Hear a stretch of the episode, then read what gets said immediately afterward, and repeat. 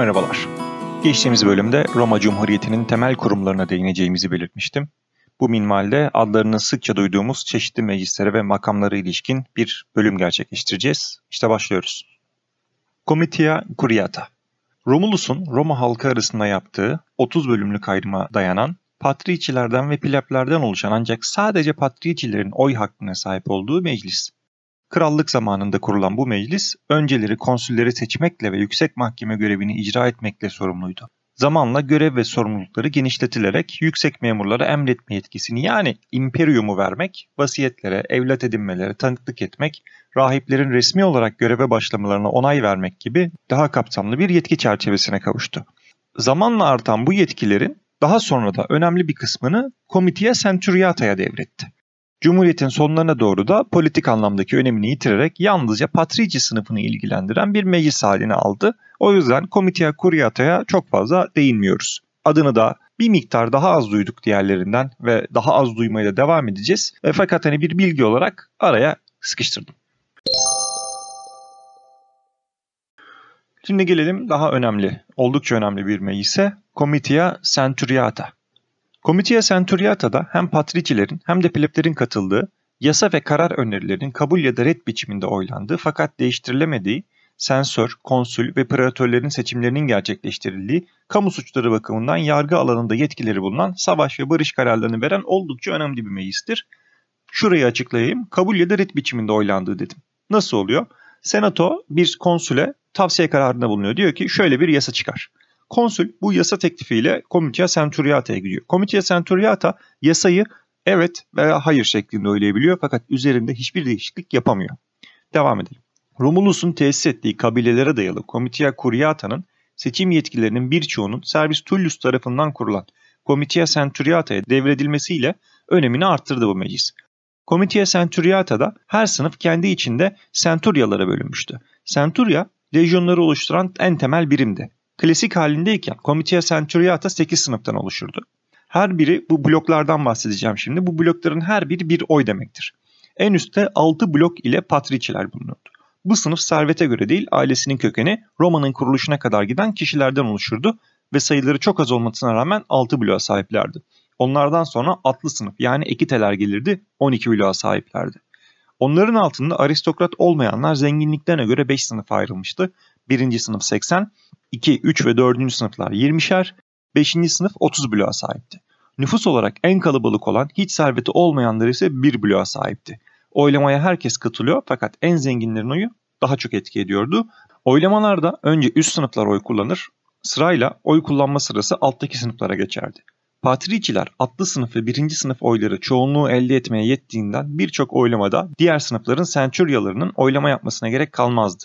Çoğu durumda çıkarları aynı doğrultuda olan üst sınıfların ittifakı istenilen kararın çıkmasına yeterli oluyordu.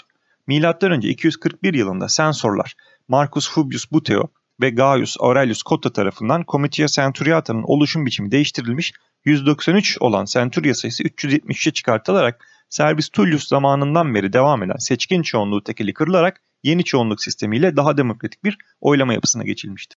Her bir Centuria sayısı ismini aldığı 100 sayısından çok daha fazla Roma vatandaşı içermekle birlikte oylamalarda her Centuria bloğu tek bir oy olarak hesap ediliyordu. Zaten bundan bahsettim. Comitia Centuriata imperium sahibi magistralıklar yani magistratus majores yani önemli magistralıklar olan konsül, preatör ve sensör seçimlerinin yapıldığı lex yani yasa çıkarma yetkisine sahip en önemli cumhuriyet meclisiydi.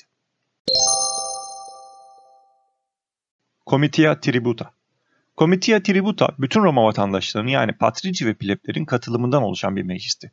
Tributa sıfatı meclisin oluşumunda yerel yönetim birimi olan tribusların esas alınmasından gelir. Tribus Roma halkının nüfus ve toprak bakımından yapılandırılmasında idari birim olarak ifade edilirdi. Patrici ve plebler arasındaki sınıf mücadelesi eşitlikle sonuçlandıktan sonra tribuslar hem Roma halkının mali, askeri ve siyasi ayrımında hem de arazinin bölümlenmesinde birim olarak kullanılmaya başlandı. Roma toprakları genişledikçe başlangıçta 4 olan sayıları artarak M.Ö. 241 yılında 35 sayısına çıkartılmış ve burada da sabitlenmiştir. Tribusların 4'ü şehir yani Tribus Urbanae, geri kalan 31'i köy yani Tribus Rusticae olarak adlandırılır. Bu sabitlemeden sonra Roma'ya yeni katılan topraklar ile yeni vatandaş kabul edilen Romalılar mevcut tribuslara dahil edilmiştir. Bölge esasına göre kurulan ve her tribusun bir oy hakkının olduğu Comitia Tribuata'nın magistraların ve genelde praetör tarafından önerilen yasa tekliflerinin kabul veya reddetme, Quaestir, Aedili Curulis ve diğer ikinci derece magistraları seçme, ceza yargılamasında para verme yetkileri bulunmaktaydı. Comitia Tributa için bir nevi belediye meclisine yakın yetkileri olan ama biraz daha geniş yetkileri olan bir meclis diyebiliriz sanıyorum. Consilia Plebis Tributa Roma'da erken cumhuriyetin ana temasının patrici pleb çekişmesi olduğunu bu noktaya kadar podcast'i dinleyen herkes biliyor. Plebler sürekli dışlandıkları siyasi arenanın dışında bir örgütlenmeye sahip olma ihtiyaçlarını gün geçtikçe daha fazla belli ediyorlardı. Podcast'in Altınoğlu bölümünde pleblerin tarihin ilk grevini gerçekleştirdiğinden bahsetmiştik. Bu grev sonunda patricilerin kabul ettiği pleb kazanımlarından biri de pleb meclisinin yani Consilia Plebis Tributa'nın kurulmasıydı. Consilia Plebis, pleblerin oluşturduğu ve aldıkları kararların sadece plebler için geçerli olduğu pleb meclisiydi. Bu nedenle de aldığı kararlara plebiscitum yani pleb meclisi kararı verilirdi.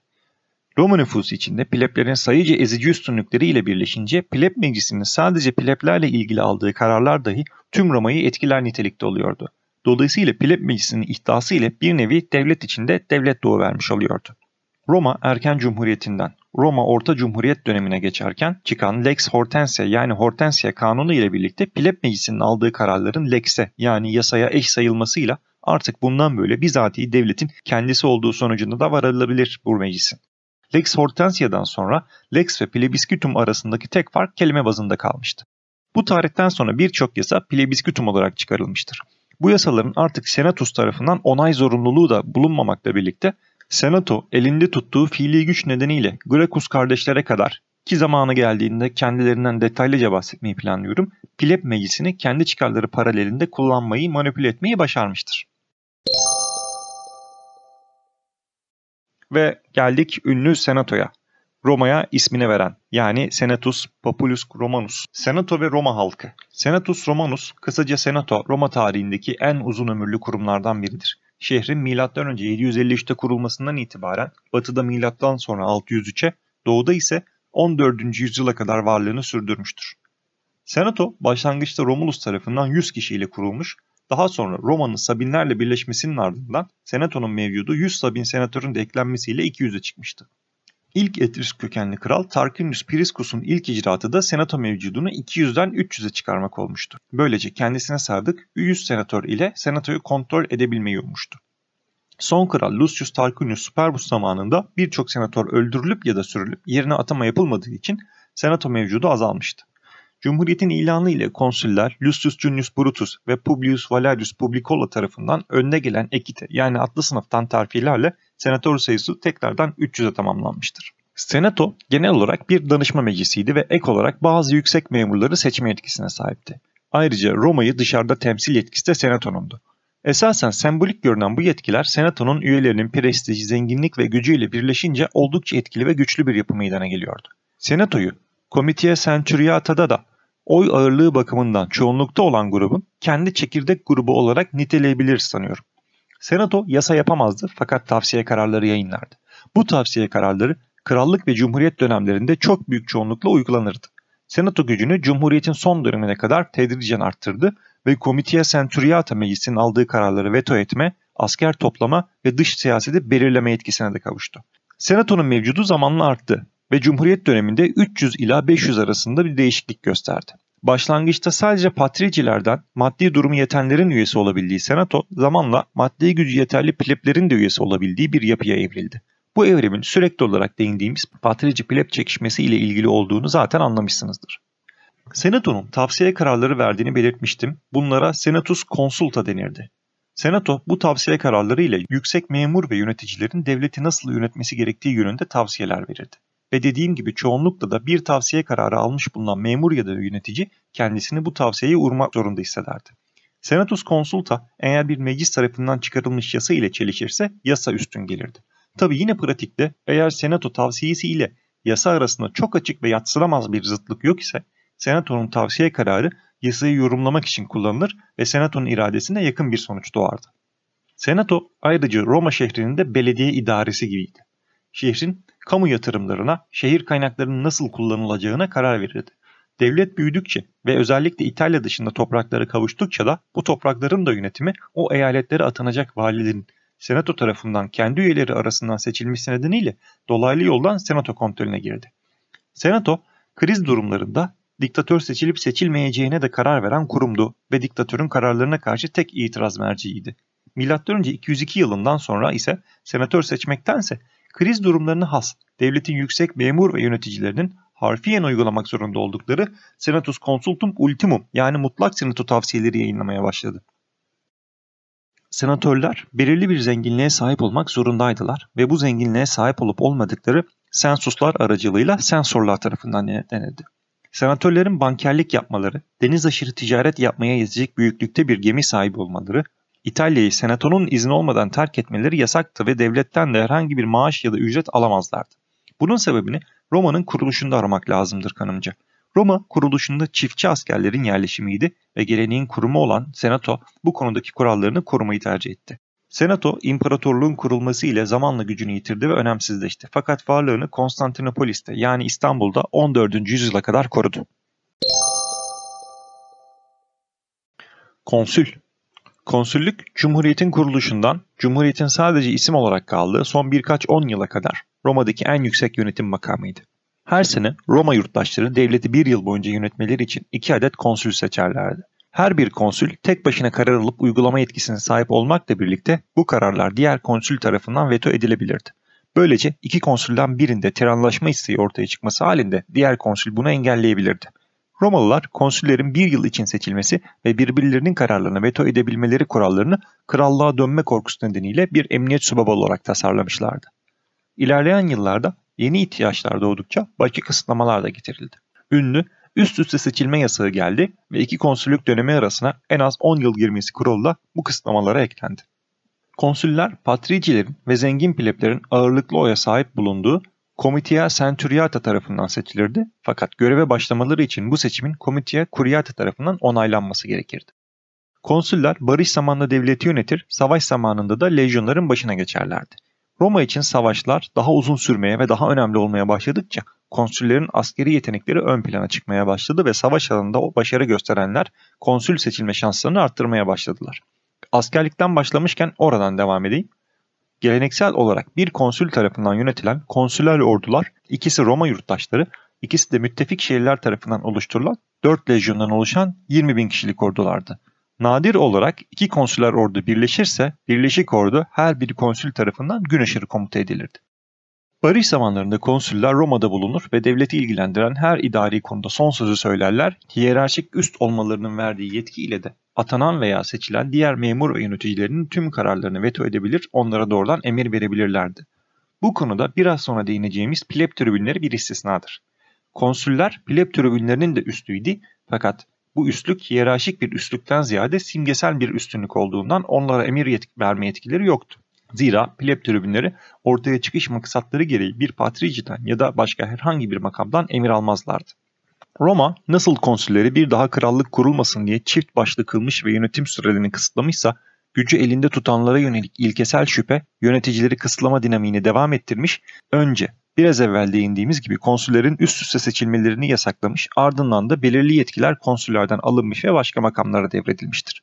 Örneğin sensus yani nüfus ve mal sayımı yapma ve böylece kimlerin senatör olabileceğine karar verebilme yetkisi konsüllüğün pleplere açılması ile konsüllerden alınmış ve yeni ihdas edilmiş sensorluk makamına devredilmiştir. Konsüllerin başlangıça sahip olduğu yargısal yetkiler de pleblerin bir konsüllüğü garanti altına alması ile preatörlere devredilmiştir. Yine biraz önce bahsettiğimiz senatonun tavsiyeleri giderek teamülen konsüllerce uygulanması zorunlu kararlar haline gelmiştir.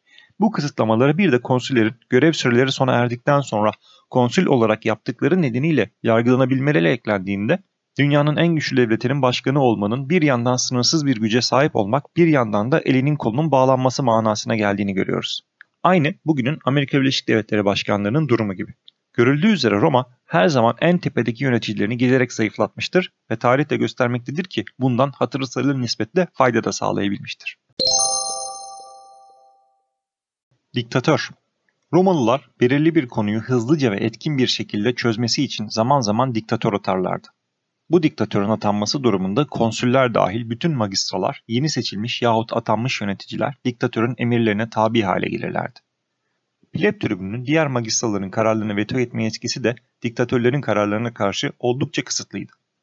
Böyle büyük bir yetkiye sahip birinin tiranlaşmaması için Romalılar elbette bazı önlemler almışlardı. Öncelikle diktatör 6 ay için seçilirdi.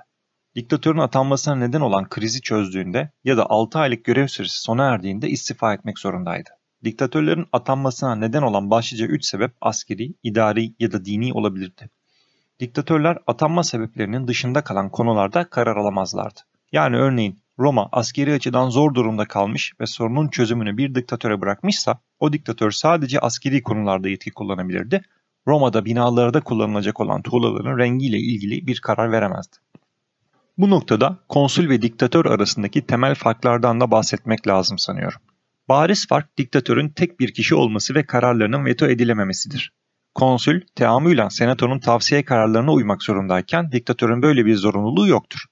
Öte yandan konsül yönetimi ilgilendiren her konuda karar alabilirken diktatör sadece seçilmesine neden olan krizle ilgili konularda karar alabilirdi. Konsüller görev sürelerinin bitiminde makamdaki faaliyetleri nedeniyle yargılanırken diktatörler bu nedenle yargılanmazdı. Yargılanmadan muafiyetin tek bir istisnası var tarihte. Dikkatli dinleyiciler de hatırlayacaktır. Veyi düştükten sonraki ganimet dağıtımında uygulamaları nedeniyle Marcus Furius Camillus'un yargılanmamak için gönüllü olarak sürgüne gitmesi gerçekleşmişti. Bu tarihteki e, benim hatırladığım tek istisna. Bir diktatör senato gerekli görürse üst üste seçilirken konsüller için biraz önce belirttiğimiz gibi üst üste seçim yasağı bulunmaktaydı. Konsüllere 12 adet liktor verilirdi ve bu liktorlar 12 adet faskes taşırlardı. Ve Roma şehir merkezinde faskeslerin ucundaki balta çıkartılırdı. Böylece yurttaş haklarının devlet otoritesine karşı korunaklı oluşu simgelenirdi. Diktatörlerin ise 24 adet liktarı bulunurdu ve bu liktorlar Roma şehir merkezinde de faskeslerindeki baltaları çıkarmazlardı. Bu durum diktatörün kendisine verilen görevi gerçekleştirebilmek için verdiği emirlerin yerine getirilmesi adına kullanabileceği gücün sınırsızlığını simgeler ve hatırlatırdı. Bir parantez açayım. Faskes bugün hala devlet yönetiminin alameti olarak çeşitli ülkelerde kullanılıyor. Örneğin Amerika Birleşik Devletleri'nde Oval Ofis'te, kurumların simgelerinde, Temsilciler Meclisi'nde ve Senato'da faskesler kullanımdadır. Tüm yöneticiler gibi diktatörlerin de gücü giderek azaltıldı. Önce kararlarına karşı senatoya itiraz yolu açıldı. Ardından da pleb tribünleri fiilen diktatör seçimlerini veto edebilir, en azından bu konuda tehditte bulunabilir hale geldiler. Bir diktatörün atanması 3 aşamalı bir işlemdi. Önce senato bir diktatör ataması hususunda bir tavsiye kararı alarak konsüllere bir diktatör adayı belirlemesi görevi verirdi. Konsüller bir diktatör adayı belirledikten sonra diğer yüksek devlet görevlilerinin seçimlerini onaylayan ve onlara yönetme yetkisi yani imperium veren meclis olan Comitia Curiata diktatörün göreve başlamasını sağlayan kararı alırdı. Diktatörlük makamı Cumhuriyet'in ilk yıllarından 2. Pön Savaşı'na kadar geçen yaklaşık 300 yıllık süre zarfında sık sık başvurulan bir kurumdu. Sonraları Senato diktatör seçmektense kriz zamanlarında Senatus Consultum Ultimumlar yayınlamaya başladı. Kurum Cumhuriyet'in son yıllarında Sulla ve Sezar tarafından farklı bir formda canlandırıldı ise de Cumhuriyet'in yıkılması ile birlikte ortadan kalktı. Zira imparatorlar bir diktatörün sahip olduğu yetkilere artık makamlarının doğası gereği sahipti. Pleb tribünü Basitçe tanımlamak gerekirse pleb tribünü pleb meclisine başkanlık eden kişidir. İmperyumları yani emir verme yetkileri yoktur. O yüzden de diktatörler, konsüller, quaestorlar vesaire yüksek devlet görevlileri gibi imperyumu simgeleyen liktor ve faskes sahibi değillerdir. Bununla birlikte pleb tribünleri, plebleri patriciler ve devlete karşı temsil ve koruma güç ve yetkisine sahiplerdi. Bu yetki kapsamında plebleri ilgilendiren meclis ve konsül kararlarını veto edebiliyorlar, hatta bu vetolara uygun davranmayan kişileri yargılayabiliyorlar, ölüm cezası dahi verebiliyorlardı. Kararları üzerinde veto yetkilerinin bulunmadığı tek makam diktatörlük makamıydı. Pleb tribünlerinin veto yetkilerinin başka bir sınırı ise coğrafiydi. Pleb tribünleri veto yetkilerini ancak Roma şehri sınırları içinde kullanabilirlerdi ve öte yandan veto edecekleri kararın alındığı yerde ve anda hazır bulunmaları gerekiyordu. Pleb tribünleri devlet memuru olmadıklarından ötürü onları işleri ile ilgili meselelerde yasalar değil plebler korurdu. Birisi pleb tribününe saldırırsa devletin bu konuda sade bir vatandaşa saldırılması halinde alacağı aksiyondan başka bir aksiyon alma zorunluluğu yoktu. Fakat plebler bir pleb tribününe saldıran herhangi bir kişiyi öldürmeye yemin etmişlerdi ve bu yemin de patriciler tarafından tanınmış, kabul edilmişti. Plebler de tarih boyunca bu yeminlerinin gereğini yerine getirmekten geri durmadılar. Pleb tribünlerinin de sayısı başlangıçta Roma sistemine uygun olarak 2 idi fakat zamanla bu sayı 10'a yükseldi. Lejyon Her yerde duyuyoruz. Lejyon, lejyoner. Peki nedir lejyon? Ne kadar askerden oluşur? Kim komuta eder? Birimleri nelerdir? Lejyonlar Cumhuriyet'in temel bir kurumu olmamakla birlikte adını çok sık duyduğumuz için en azından araya sıkıştırılmayı hak ediyorlar bu bölümde. Roma Lejyonu krallık, cumhuriyet ve imparatorluk dönemleri boyunca sürekli olarak evrim geçirmiştir. Bu nedenle burada detaylı olarak açıklamaya girmektense çok kısa temel özelliklerine değinip kısa bir özet sunacağım. Lejyonların temeli piyade, özelde ise ağır piyadeydi. Ağır piyade Hestati, Princeps ve Triari denilen üç kısma bölünmüştü. Bunlar arasında fark tecrübe ve teçhizattı. Hestati en tecrübesiz ve teçhizat olarak en zayıf olandı. Triari ise en tecrübeli ve en iyi teçhizata sahip olan ağır piyadeydi. Princeps bu ikisinin arasında konumlanıyordu. Sayıca Hestati ve Princeps sayıları birbirine eşitken Triari bunların yarısı kadar mevcuda sahip oluyordu. Savaşa önce Hestati, sonrasında Princeps girerdi ve çoğu zaman Triari'nin çatışmaya girmesi gerekmezdi. Triari'nin de dövüşmek zorunda kaldığı zorlu çarpışmalarda ise genelde yorulmuş düşmanı ezip geçen güç olurdu Triari. Bu durum Roma'da işin Triari'ye kalması olarak da deyimleşmiş ve zorlu durumları betimlemekte kullanılmıştır. Bir asker ömrü vefa ederse Hestati olarak başladığı lejyonda Triari olarak devam edebilirdi. Ağır piyadeler kendi tiplerinden oluşan kohortlar şeklinde savaşırdı.